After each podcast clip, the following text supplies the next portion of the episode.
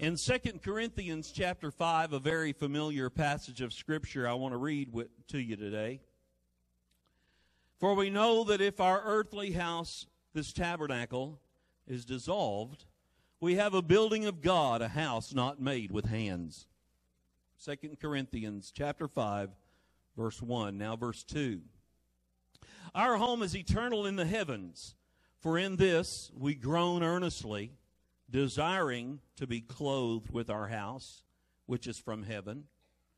Now that makes me believe when he talks about our house, he's talking about our new body. That we're going to have a body that will live forever. Jesus proved it could be done. Jesus came out of the grave. He went in the grave in a human body. He came out of the grave in a resurrected body made for heaven. And the body that he was in when he came out of the grave was all healed up from any wounds. And it was fit to live in the glory of God. The glory of God is such intense, bright light. The Bible says God is light, God is love. The Bible says that the everything that was created was created out of God. You know, if you think about it, even the greatest minds in science, science are proving the Bible right. The more we break down particles, the more we realize that everything comes from light. God created light, and we are part of His light. Did you know that? You, having plugged into the power of God, are now part of His light. You channel His light to the world. Jesus said, You are the light unto the world, the salt of the earth. He said, Be a city set on a hill, a light that shines in darkness. And one of these days, that light that's in you shall not die, but will be given a new house, not made with hands, but made by God. A resurrected body that can survive in the light of God and that will thrive in the presence of God forever as God even recreates this planet for us to live on. We're looking forward to that day. And because of all of that, we don't have to live in fear. We have peace that passes all human understanding. We have a comfort that can only come from Him. And it says, We earnestly desire to be clothed with our house from heaven. If so be that we are clothed, we will not be found without a body. The King James says naked. The ter- interpretation is without a body. In other words, we're not going to have to live forever as a spirit. We're actually going to have a body. And we're going to live in that body just like we do now. For we, it says in verse 4, we are in this body, this tabernacle right now, and we groan. In other words, uh, our spirit, our soul desires to live forever. Do you know everybody wants eternal life? Everyone wants eternal life. They may not want eternal life as it is now. In fact, a lot of people's life right now is very miserable. Look at the suicide rate and how it's going up.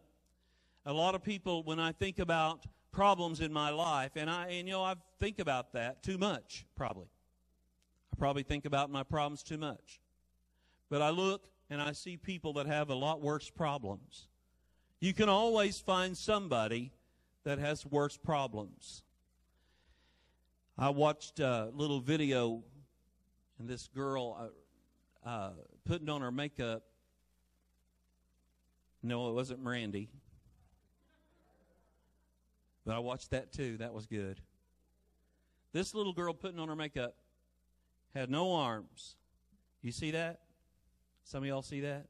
She just puts that makeup on, combs her hair, brushes her teeth, puts her lipstick on, everything with her toes, holds her makeup with these toes and dips it and I mean just like you would with your hands.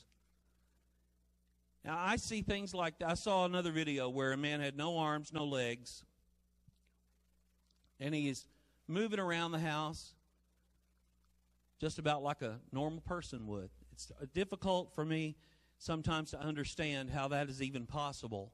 But when I see that, here's what I see I see this all things are possible with God. and God can give us exactly what we need to live forever.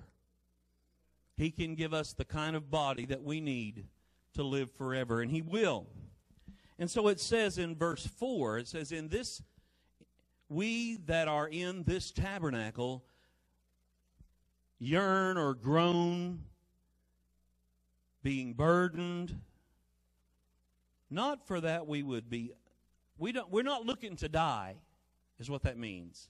It says it's not that we have a death wish to be unclothed or without a body, but we're anxious to see what the next life is going to be like at the same time. And he says, clothed on that mortality might be swallowed up of life. Why is it that Christians are all about life? Why is it that we fight so hard to protect life? Why is it that we fight for unborn babies so hard? Why is it that we fight for the lives of elderly and, and the sick and the handicapped? And why is it that we shut down everything because a virus might kill uh, 1 or 2% of the population? Why? Because down deep inside, whether people realize it or not, the number one thing that God has given us is the desire for life. It is natural to defend life, it is unnatural to go against life.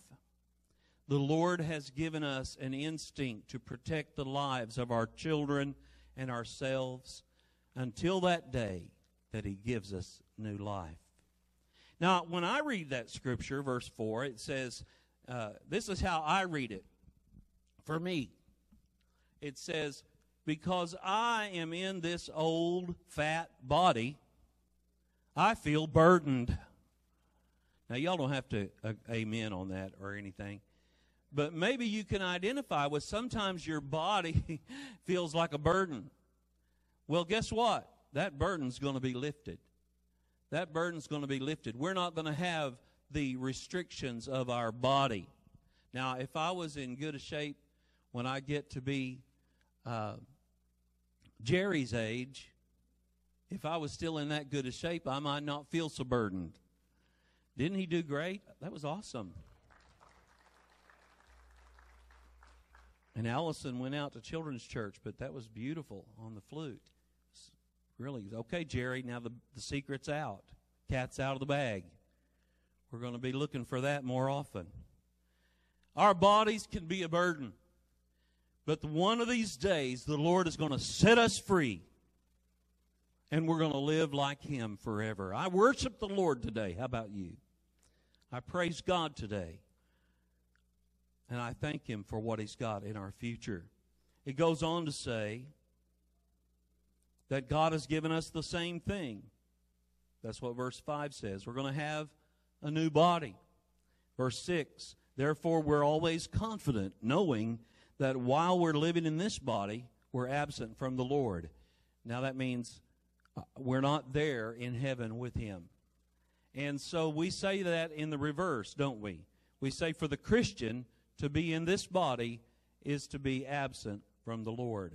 And it says in verse 7, very familiar passage of Scripture, we walk by faith and not by sight. That's true, isn't it? We are confident I say, even willing to be absent from the body and present with the Lord. We are going to be absent from this body and present with the Lord. Wherefore we labor that whether we're present or absent, we may be accepted of Him. That's our goal. We want to be accepted by God in everything we say and do. We fall short of that very often. But that's our desire. That's our goal. For we must all before, appear before the judgment seat of Christ, that everyone receive the things done in his body according to that he has done, whether it be good or bad. You see, there's going to be a reward day someday. We're going to get to be in front of the Lord. And when we, if we've pleased the Lord in this life, we're going to be rewarded. And I'm looking forward to that. I don't, I know I don't have near as many rewards coming as some people, but I, I'm anxious to see what we do have and what I do have. I'm coveting the rewards of God today. I'm not perfect. I say things wrong, do things wrong. I've uh, never been perfect, never claimed to be perfect. I've had good times in my life and times where I wasn't as close to God as others. Can you identify with that? Times where maybe God seemed to be far away, but it was really me that was far away. And I'm just going to say there's going to be times I'm going to get to stand before God and He's going to say, You know, Randall, if you had done this like I told you, you would have received this great reward. But here's what you did receive, and I'm going to be thankful to get it. How about you? I'm going to be thankful to get heaven, no matter how many rewards and trophies. I want them all. It's a great thing to covet the rewards of God. And so, what is death to us? To the non Christian, it's fear, it's panic, it's almost hysteria. To the non Christian, it is something that you deeply dread. And It is something that we can't even describe. To the person that is lost without the Lord, deep down they're so afraid to die because of the darkness and the emptiness. And folks, hell is real. Hell is real. Jesus taught more about hell than he did heaven. He wanted us to warn people about hell. He didn't want the church to forget about hell. He wanted people to know that there is a place of torment, and that's where people go that reject Jesus Christ. And so, for the non Christian, it's, it's horrible to think about death separated from God for eternity. But for the Christian, Philippians 1:21 says, "To live is Christ and to die is gain." For the Christian it says, "We will receive eternal life with Jesus Christ, heaven where there'll be no more crying, no more pain. Tears will be wiped from their eyes." For the Christian, death is to be absent from the body and present with the Lord. Do you know human beings are selfish, aren't we? We don't ever want to lose our loved ones. I love that song you sang. It's so important. Be so, you know, it's so important to love the people that God gives you because one day you'll want them back. We are selfish. It's part of our human nature. We're selfish. Just look at the aisles at the store and see how selfish people really are. Just look and see what happens when the chips are down. You see, Human beings are naturally selfish, and it's hard to overcome that. Even saved people, even Christians, have to fight that. But the Bible says if you want to please God, die to self and go God's way. And today, more and more people are learning that to go God's way means to die or to give up or to surrender selflessness, selfishness to go His way instead of our own way. Grief is part of nature, it's part of our nature. We still grieve, even Christians. You know, I want to celebrate that my loved ones are in heaven, but I miss them. I miss them, you know, and I when I die, I'd like for y'all to celebrate that I'm in heaven, but don't celebrate too much Somebody shed a tear a little bit. You know, it's human nature. But we need to remember what the Lord said. It's a great day when a saint enters into the kingdom of God. Death is when we should feel peace and joy as Christians, and death is what we should prepare ourselves for because we're all going to face, it. You know, I, I'm one of these folks that I really do believe people should take precautions to avoid spreading diseases. I think we should. I think it's wise. You know what? We may be learning a lot. Who knows? When this is all said and done, America might be the example for the whole world on how to stop the spread of of a deadly virus. You know, because one of these days there's going to be one come along that's not going to have a 1 or 2% death rate. One of these days, one's going to come along that has a 90 some percent death rate. Maybe this is a trial run for us. Maybe we should be thankful for this trial run to get ready because it's not going to get better. These things are going to happen and they're going to be worse, the Bible says. In fact, after the Christians are gone, the Bible says pestilence and famine and disease will wipe out a third of the population on earth. And so I see that it's going to progress, but we should not live in fear. And I believe with all my heart that every single person in this room, first of all, I want to thank you for coming to church today. I mean, I knew the numbers would be down today, and that's all right. People need to do what they feel best. You know, you can tell my mother I talked about her in church.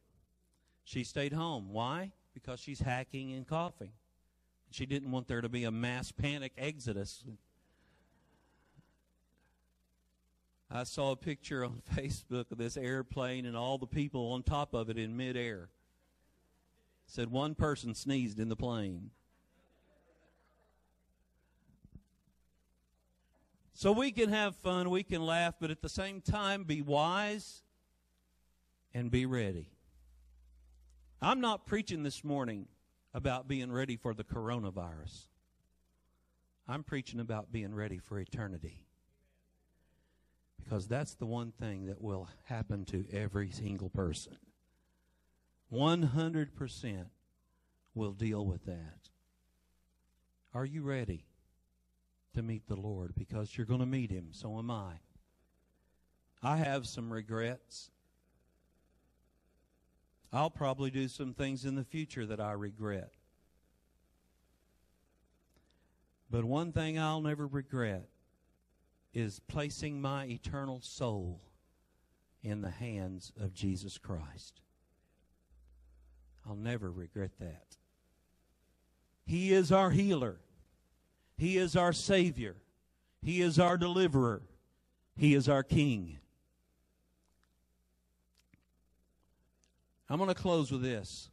You know, I'm, I'm a prophecy teacher, always have been, always will be. Has anyone else thought about this?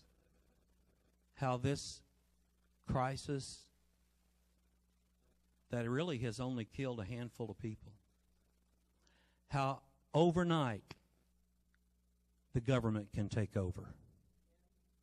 Has that crossed your mind? I mean, overnight.